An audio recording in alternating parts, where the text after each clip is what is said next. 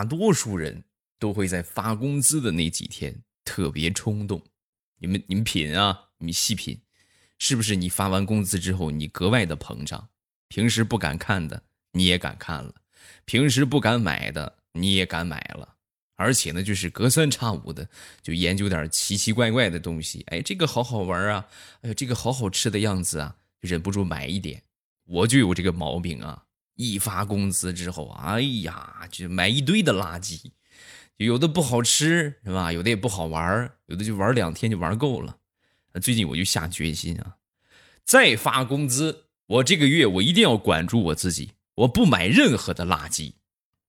然后发工资的第二天，我就打开了手机淘宝，打开之后啊，手机淘宝都有一些自动的推荐，往上翻着翻着翻着，突然就翻到了一个叫做野生葫芦娃的东西。野生葫芦娃是什么鬼？有多野生？买个试试。两天之后，我买的野生葫芦娃到货了。是的，你没有猜错，就是葫芦籽儿。我想都没想，我就给了他一个差评。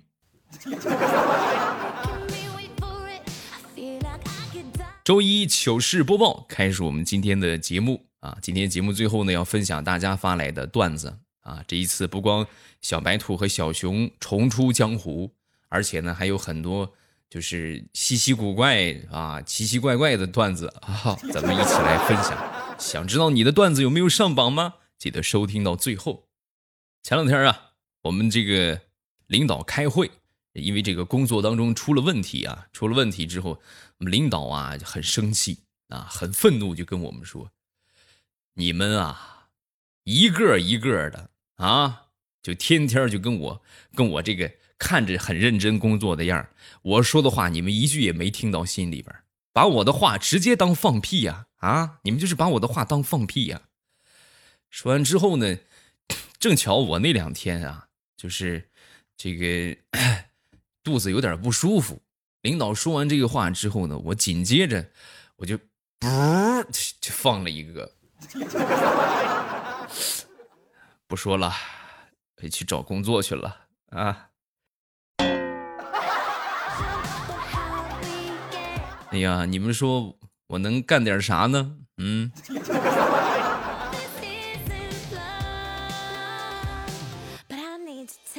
前两天去逛一个体育用品店啊，在我们附近的一个体育用品店，然后进去之后呢，发现他们店里边这个这个钉子鞋啊啊有点压货，然后呢正在这个清仓啊断码处理啊，清货清这个库存，呃买东西免费送。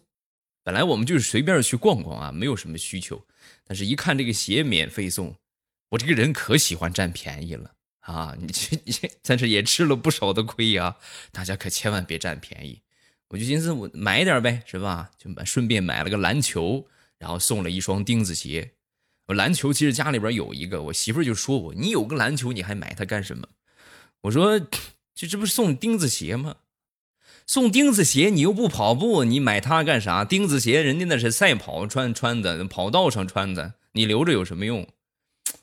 说不定什么时候就赛跑不就用上了吗？是不是？先先拿着，然后这就买回去了。买回去这么说得有半个月了吧？买回来什么样，现在就放在那儿什么样，一次也没穿过啊！唯独有一回拿出来试了一下，然后还忘了往鞋盒里边放。结果那次我在穿鞋的时候，在换鞋穿鞋的时候啊，一个不小心。就坐到了那双鞋上，钉子冲上，啊、太难了！哎呀，你们能懂吗？你们见过钉鞋吗？就见过钉子鞋吗？老爽了！哎呦，那个东西坐上去一下，就当然还是我说一万遍啊，不如你们自己去体验一遍。你们去体验一遍，你们就知道。那种菊花盛开的感觉，还略带点刺痛，哎呀，爽歪歪。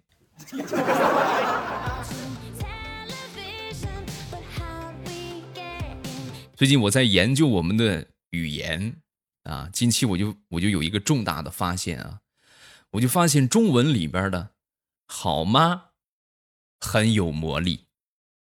你品啊，你细品，就这么简简单单的两个字儿，包含了多种意思。妥协，好吗？是不是？让步，好吗？宠溺，宠溺，好吗？疼爱，好吗？对不对？能表现各种各样不同的情绪，但是唯独有一点，这个好吗这两个字啊，只能用普通话来说。如果换成天津话的话，那就只有一个意思，惊讶，好嘛，好嘛，你你你姐你姐是吃的嘛？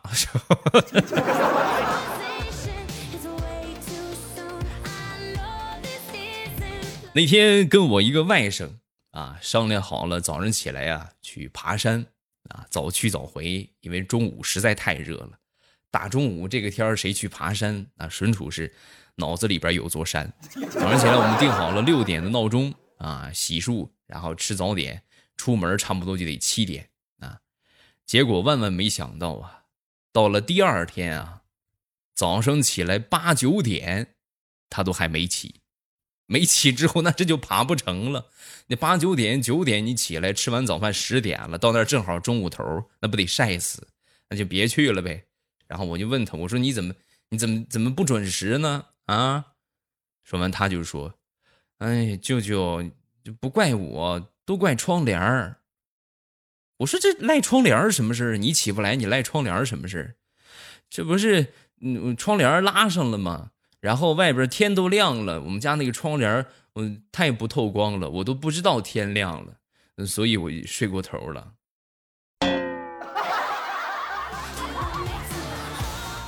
下回编个理由啊，编个好点的。你当你舅舅是三岁小孩呢？嗯。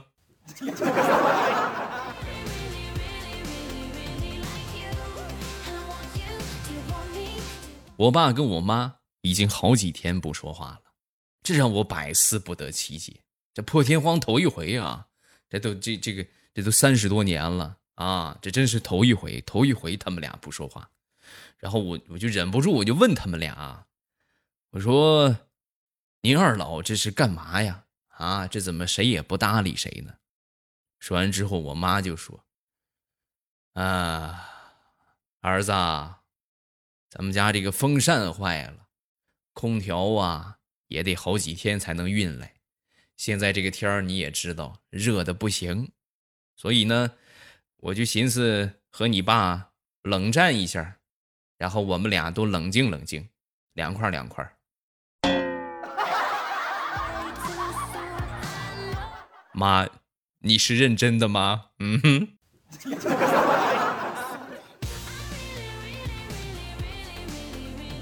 说说我们家养的那条狗吧，我们家养的那条金毛啊，这个脖子上这个链子啊，有点长啊，有点长之后呢，经常就是这个狗狗一低头，这个链子啊，就就这个啥脱手了啊，也不是脱手了，就这个拖地上了啊，就有点长嘛。然后呢，我为此我很不高兴，我就说了他好几回啊，说你注意点啊，别低头。一来二去说他说的多了，他自己呀、啊。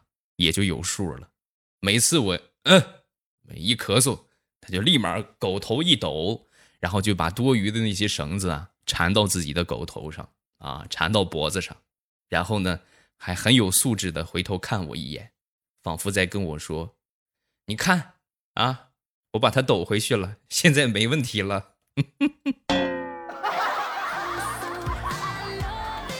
哎呦，真的，你们如果有养过金毛的，应该都知道，这个狗特别聪明，也差不多这个一两年的金毛就相当于得是个三四岁孩子的智商啊，很聪明啊，真的很聪明。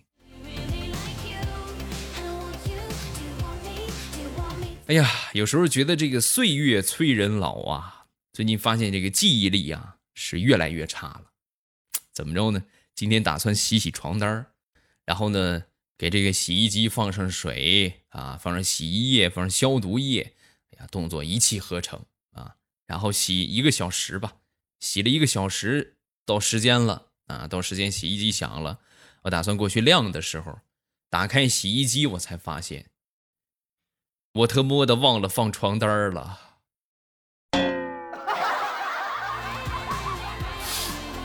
哎，这一天都干了些什么？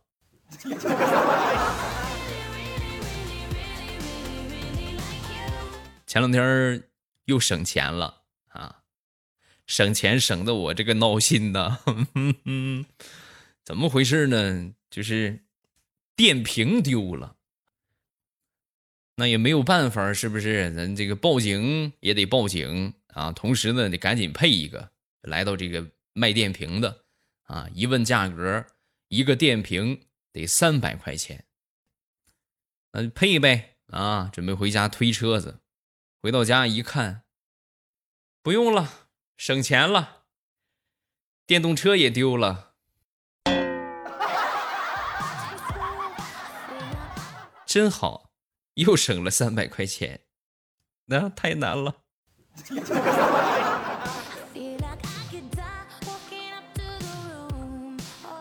说想当初我刚拿驾照的时候吧，那个时候我记得这个零啊不是零几年了，得一二一三年左右吧，啊就那个时候那个时候啊就刚拿驾照，然后开着车开我那个车，有一回往车库上停啊，倒车入库，我是倒了好几回呀、啊，也没倒进去。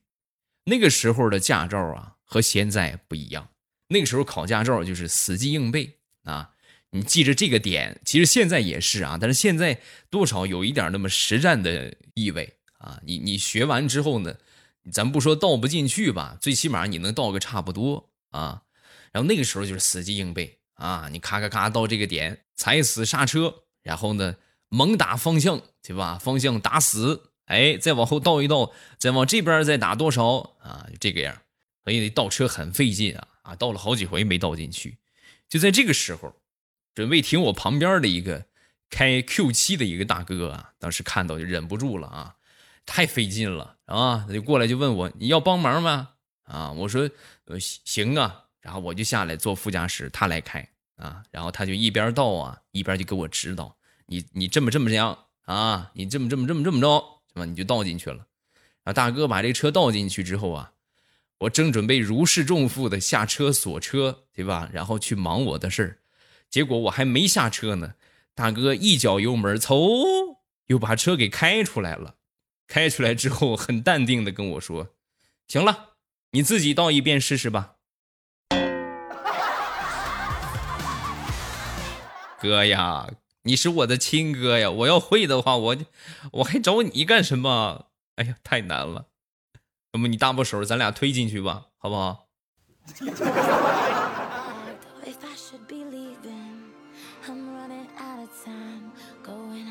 昨天去市场买菜啊，在市场的门口啊，看到了一个卖花生的一个老奶奶啊，老奶奶看上去也挺不容易的啊，也挺可怜的。然后呢，一问价格五块钱一斤啊，那买点呗，是不是也算给她一份支持啊？走回家。然后等我进了菜市场之后，我的同情心被揉得稀碎呀。他的花生五块钱一斤，我进去菜市场一问，两块钱一斤。太难了，做点好事怎么这么难呢？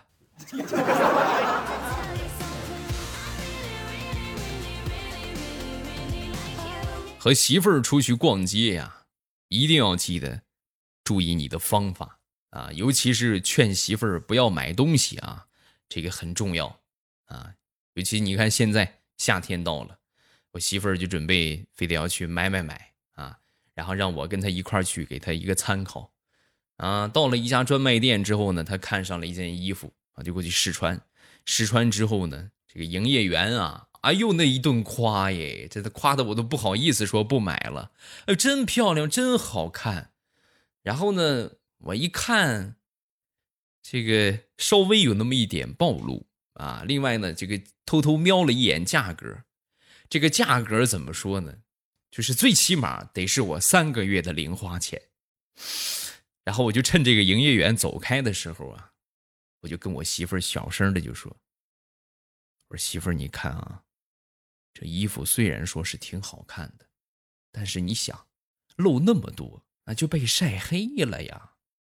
而且就这点布，你看就这么点布，大几百块钱，真是不划算呢，是不是？我媳妇儿听完之后连连点头，老公你说的对，那我们现在去哪儿？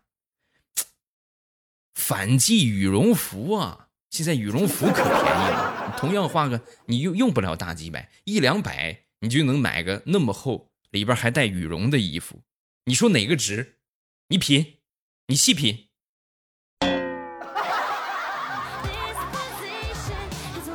然后我媳妇儿就高高兴兴的和我去买打折反季的羽绒服了。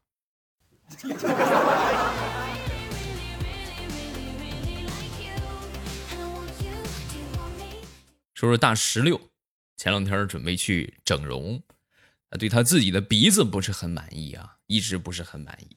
来到这个整容医院啊，跟人家大夫就说：“嗯、呃，大夫，你看我这个脸，你给我出个方案吧。”啊，说完人家一看他这个脸，最后出了个方案：“你这个呀，你这个怎么着得十五万啊！”这一听这太贵了，有没有便宜点的方案？嗯、呃。人家也很为难啊，就想了一会儿，有个便宜的，就五十块钱，行吗？石榴一听这个价格就心动了，合适，这太合适了，五十块钱可以，可以，可以。然后就把钱交了，交完钱之后，没一会儿，大夫从屋里拿出了一盒口罩。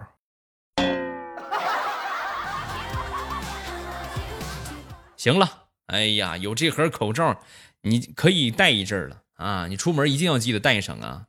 你看你，你把这个脸挡上，你看还是挺好看的，是不是？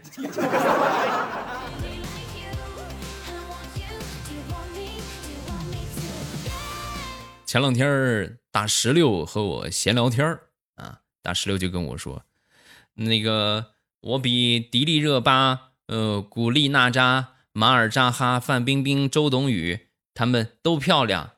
嗯，你说为什么我没有成为网红？我不平衡。说完之后，我看了看他，哎呀，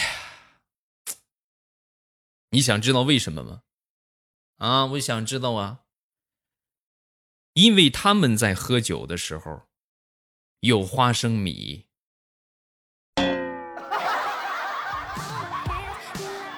你但凡喝酒有盘花生米，你也不至于这么说话呀！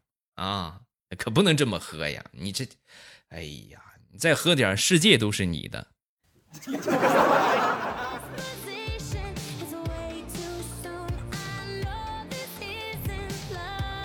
说表姐吧，表姐这两天回家了啊，他们家这个邻居啊，操的这个心比谁都大啊。回到家之后就问他，哎。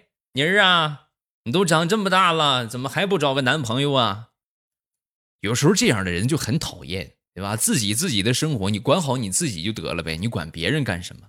我表姐向来很不忿他啊，然后一听他这么说啊，当时我表姐就说：“哎呀，这个我拿命保证啊，我用生命保证，今年一定要找个男朋友，但具体用谁的命，我还没想好啊。”你你有什么意见吗？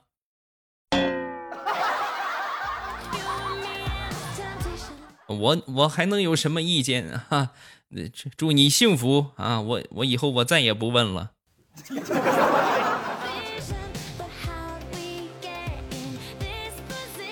好了，我准备的段子分享这么多，下面来看一看大家发来的段子。首先来看一看这个叫听友二三八八。他说灰太狼犯的最大的错误就是煮羊的时候只用水煮，结果水温不高，羊全都跑了，是吧？对不对？你看我也是觉得好多这种这个啥这个坏蛋大 boss 都犯了这种错误，一个是灰太狼，另外一个就是西游记里边的众多妖怪们。你品啊，你细品，唐僧抓来了你就啃就得了呗，对吧？你生吃不也行吗？你平时不都生吃兔子生吃这个的，你就生吃唐僧就是，你非得又给他洗洗澡，对吧？又得让这个好朋友们过来吃，前前后后别说吃唐僧肉了，自己的命都搭上了。再来看一个小熊和小白兔的故事吧，叫听友一一七八。有一天小白兔去找小熊报仇了，他把尖刺放在小熊的旁边，小熊起床了，可被尖刺给遮着了，最后小熊死了。啊，嘎嘎嘎嘎嘎。像一个听友二三四五五啊发来了两个段子，说灰姑娘与王子修成正果之后，过上了衣食无忧的生活，慢慢的他们的身体就开始发胖，王子就不太喜欢她了，于是啊他们就决定去一家减肥中心减肥，一进门就发现了两个胖子，一问才知道这两个胖子一个叫睡美人，一个叫白雪公主。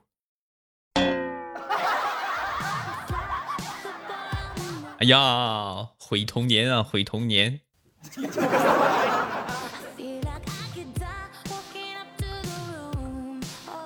还有就是我们前两天说的姓氏的问题啊，这个小伙子给我们总结了一下啊。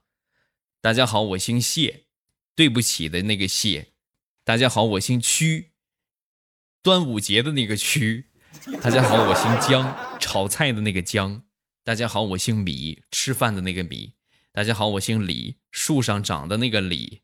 大家好，我姓郑，河南的那个郑。大家好，我姓我姓江，黄河的那个江。大家好，我姓东风，赤壁之战的那个东风。大家好，我姓诸葛，草船借箭的诸葛。大家好，我姓平，永远不相交的那个平。大家好，我姓秦，嬴政的那个秦。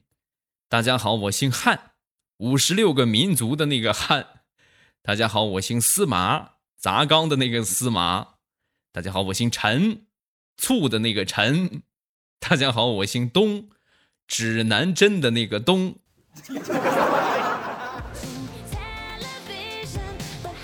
哎，这个概括就很全面了啊！欢迎大家继续补充。下一个叫听友一二九四。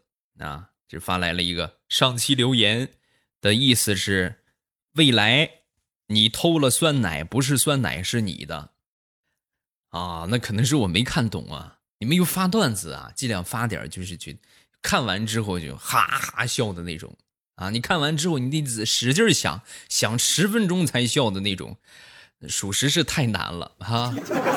他说又分享了一个啊，有一天。未来、佳期、杨派和调调去吃火锅，四个人呢都特别能吃，从晚上七点吃到了第二天早上六点，到了点儿了，给钱的时候，佳期就说：“哎呀，我有点难受，我先走了。”话音刚落，只见调调和佳期撞开窗户，跳窗而逃。这个时候，未来就和老杨就说：“哎呀，那个老杨啊，咱俩 A A 吧。”说完之后，杨派撞开另一边的玻璃也跑了，没办法了，就只剩下未来在火锅的蒸汽中凌乱。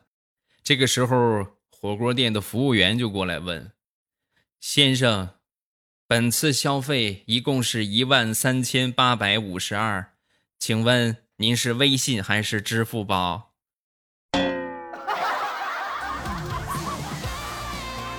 还有窗户吗？我也想跳。